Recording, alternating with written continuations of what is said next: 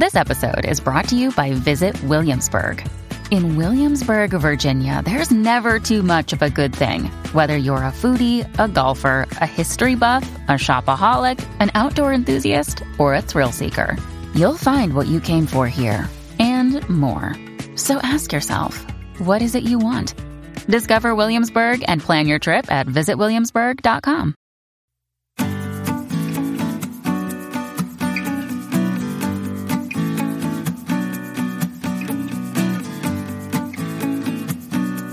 everyone, and thank you for joining me. I'm Tracie Harris, and this is At Home in My Head, the podcast that explores life in the cottage at Woodland Corners.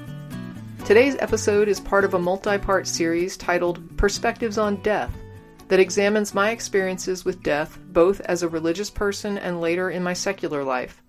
I'll be explaining the ways in which death has impacted me and perhaps touch on some responses and reactions that may resonate or offer alternatives to the experiences others may have had. This series mirrors articles from the At Home in My Head blog. A link to the blog series is also included in the description. And now for the next episode of Perspectives on Death Maggie.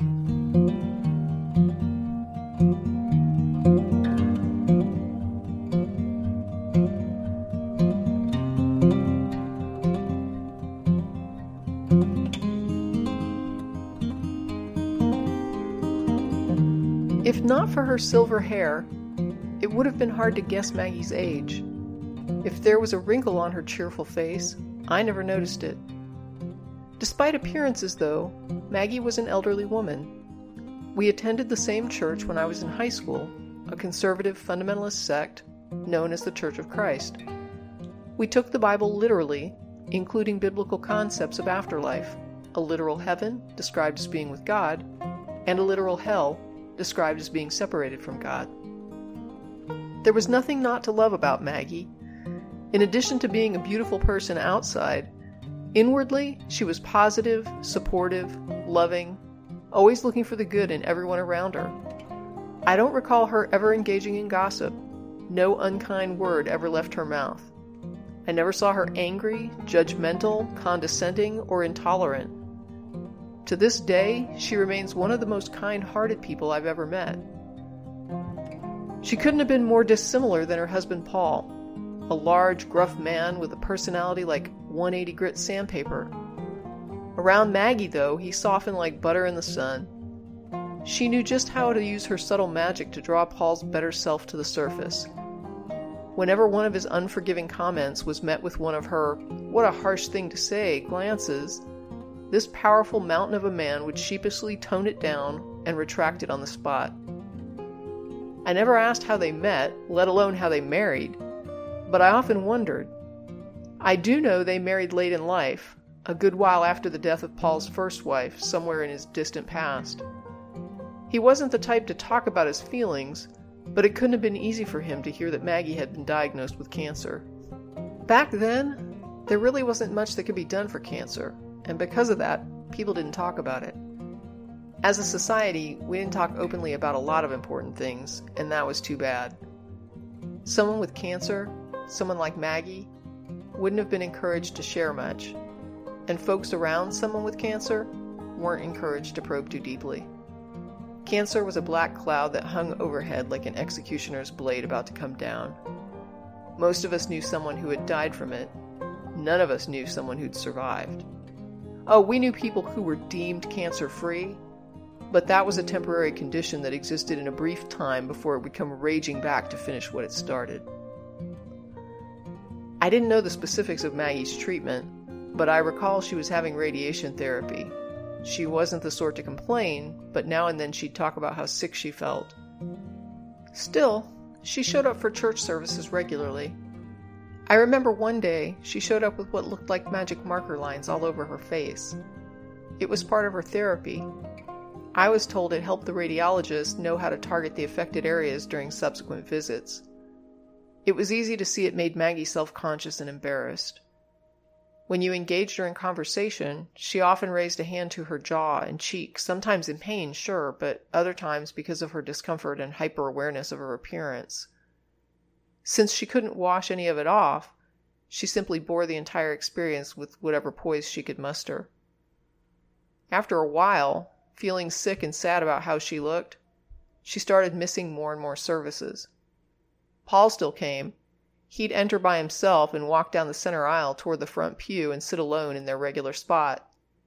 After services, he'd stay and talk, but whenever anyone spoke to him now, it was always the same conversation. How's Maggie doing? He'd report whether she was having good days or bad, explain how the doctors were doing their best, and offer, as best as a layman could, news about what all of these treatments were supposed to accomplish. After a while, the frequency of Maggie's attendance began to wane until she'd gone missing several weeks in a row. Things were getting worse. My mother arranged to visit Maggie and Paul in their home and asked if I wanted to come along. She told me Maggie had asked about me specifically, but I'd have gone regardless. I missed Maggie and I wanted to see her again. I remember the house was dark and quiet when we arrived. My mother and Paul seemed to carry the conversation in the kitchen. Maggie didn't have much to say, but after a while she touched my arm and invited me into an adjacent room to talk privately. It was a cozy sitting room, and I sat in a large soft chair. Maggie positioned herself opposite me on a brown leather love seat as she pulled a pastel crochet shawl around her, as though she were chilled. Through the doorway on my left, I could still hear my mother and Paul in the next room. Maggie leaned over and reached for my hands. She sandwiched them between her own and looked at me with determination and distress as she started to speak. I was completely unprepared for what she was about to divulge. In desperate and fearful tones, she asked me, Oh, Tracie, what if I haven't been good enough? It wouldn't be an exaggeration to say that she was terrified her life would not sit right with God. She was scared of God's judgment, that she would be deemed unacceptable, rejected, and cast into hell for all eternity. It was hard to process her words coming from one of the better people I'd ever had the privilege to have known. I remember my then believing self trying to reassure her that Jesus had died for us to grant us access to heaven in spite of our sins. I reminded her that our sinful lives weren't what mattered since we were all of us sinners. What mattered was that we'd done our best to live according to God's will and do the right things in life according to Scripture. Jesus did that for us because he loves us and wants us to be with him in heaven. Jesus wasn't looking for ways to reject us, he was only looking for our acceptance of his offer of reconciliation. I explained to her that Jesus was our advocate, that he knew we were going to fall short, even doing our level best. That was the whole point of his death and resurrection, not to make us perfect by ourselves, but through forgiveness of our faults. I had no fear of death as a Christian. I had a lot of fear of death before I became a Christian because I was constantly being told I was going to hell until I believed and accepted Jesus. As an aside, after losing my Christian faith, I retained my fearless attitude toward death for oddly similar reasons. People love to throw down Pascal and they ask, what if you're wrong? My thinking on that goes something like this. If I'm wrong, I'm still doing the best I can with what resources I have. If I don't hit the required metrics, there's nothing more I can do. As a Christian, it seemed that if Jesus was loving and fair minded, he'd make a fair call and realize I'd done all I could, and I would earn mercy even if I did some things incorrectly. As a non theist, it seems that if a loving God is fair minded, that God will do likewise. If the best conclusion I can come to based on the information at hand is unbelief, and I'm sincere in that unbelief, then the decision would be in God's hands at that point. If it turns out to be a God that's going to condemn me for coming to the best conclusions I can based on the information I have to work with, then I'm screwed. But there's nothing I can do about it, so I might as well enjoy my life before whatever punishments await. I can't do better than my best, so there's nothing for it. But something that never left me about the situation with Maggie was how someone as sincere and kind as she was could be tormented in her final days by fears of hell. The religion that was supposed to comfort her in her darkest days was making her situation much worse. What was the point of all those hymns, those Sunday gatherings, those communions, that baptism, those Bible studies? Weren't they supposed to reassure us of our salvation? I thought the point was that we were lost and now found. I thought the altar call was about saving us from our fears and insecurities. If being saved was no assurance of salvation, then it left us no better off than before we joined the church. I can't speak to Maggie's beliefs, but I know they weren't the same as mine. Her fear demonstrated that. I don't recall seeing Maggie again before she was hospitalized. I felt bad for a while that I waited to go and see her there, because by the time I was able to go, she was no longer conscious. She never regained consciousness again before she died. Even while she was sick, she was still beautiful. But in the hospital, the person lying in the bed, intubated, that person looked nothing like Maggie. Maggie was gone, and I couldn't see any point to her continued existence in that indecent state. I just looked at her, sorry that I'd waited, and then left with my mother. I remember walking down the hospital hallway and saying to my mom, God won't keep her like that long. For some reason, God decided to keep her in that undignified limbo for a couple more days until she officially died. Decades later, as a non believer, and especially after becoming an atheist activist for a time, I remember so many people insisting it was wrong to destroy a person's faith. Didn't I realize some folks need that faith to feel safe and secure? Every time I heard that, I thought of Maggie. I thought of the desperation in her eyes as she sat with me in a dark room, counting down as her life ticked away. Would she have been comforted if someone like my future self had been able to relieve her of her belief in hell? I think so. The conversations I've had with people have shown me that any state can be a comfort and any state can be a torment. It depends on a person's perspective. I've met people who are terrified of an afterlife, of some sort of eternal hell. I've met people who are comforted by an afterlife with the hope of eternal heaven. I've met people who are terrified of an end to their own existence, and I've met people who are comforted at the thought of a return to dust. They see it as a form of integration with the non conscious aspect of the universe. Ultimately, I experienced fear of potential hell as a non believer prior to my conversion. So I was fearful as a non believer, but my fear stemmed from religious threats and offerings. As a Christian, I don't recall ever being fearful of death.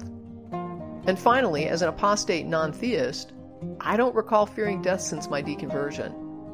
I'm not saying I'm eager to die, and I'm not saying I don't appreciate my life, but I don't think about the end of my existence with existential dread.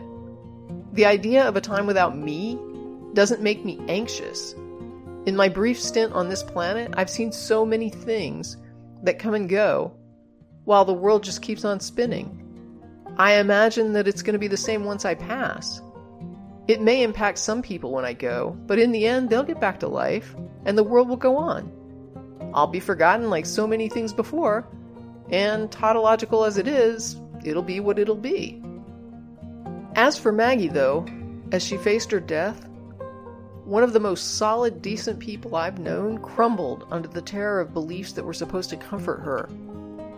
At the end of her life, as she struggled to come to terms with the loss of everything and everyone she loved, she wasn't comforted.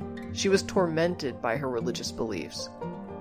At a time when an additional distress is what no human being needs, it's exactly what her conservative Christian beliefs dumped on her life. An angry, judgmental, vengeful God, just like the one described in so many Bible passages.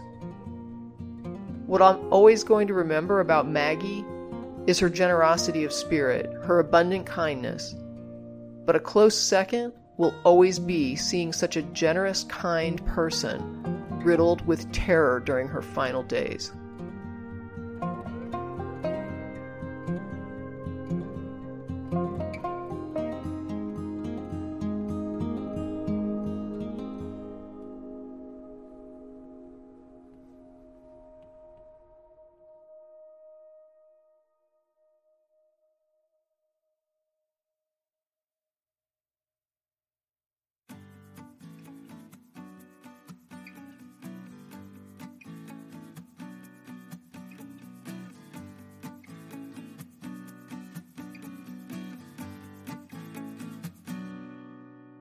That's it for this episode of At Home in My Head. exploring life in the cottage at Woodland Corners. Thanks for listening, and as always, stay safe, be well, and never stop exploring.